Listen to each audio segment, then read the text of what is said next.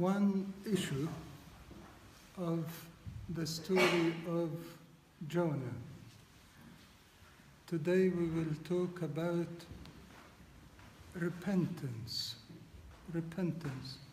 And as you see, how, how did the people of Nineveh did how did they repent? The Bible tells us, if you read there, yeah, when the word of God came to them, the king himself went off his throne, took off his royal clothes, and put on what? Sackcloth.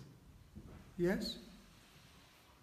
And put ashes on his head too. Not only the sack sackcloth, but ashes on his head too. Then he ordered for everyone to fast. Yeah? For everyone to fast. Even the animals, even the toddlers, to fast completely. And he made sure to say, not only for food, for food and water, come on. Yes? And then he said here, yeah, and the cry mightily to God, cry mightily to God. Let everyone turn from his evil way يبقى عندنا four things. What are these the four things? Number one, uh, on uh, sackcloth and ashes. Number two, uh, they did what? Fast. Yeah?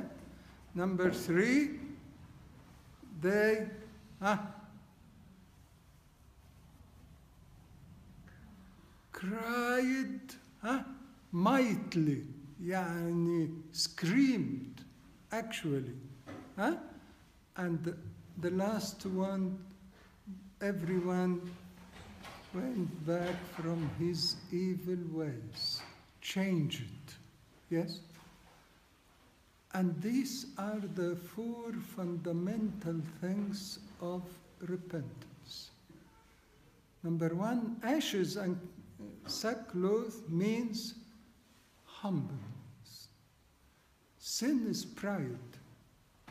Repentance is humbleness. Yeah? Number two, when they fasted, they wanted to submit the body to the Lord.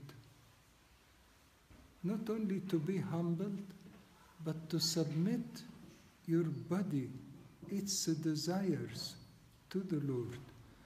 And notice here, the fasting was not fasting only for people, but for animals too. And this means all our desires, or our lustful desires has to fast. You want really to make a lion to submit to you? Arfin, how do they submit lions? Yeah? By making them to fast. To fast. When the lion feels that he wouldn't eat unless he does what you want, he does it. He does it. They say to the lion, sit, it will sit. They say to the lion, walk, he walks. Why? Because if he doesn't listen, he wouldn't eat.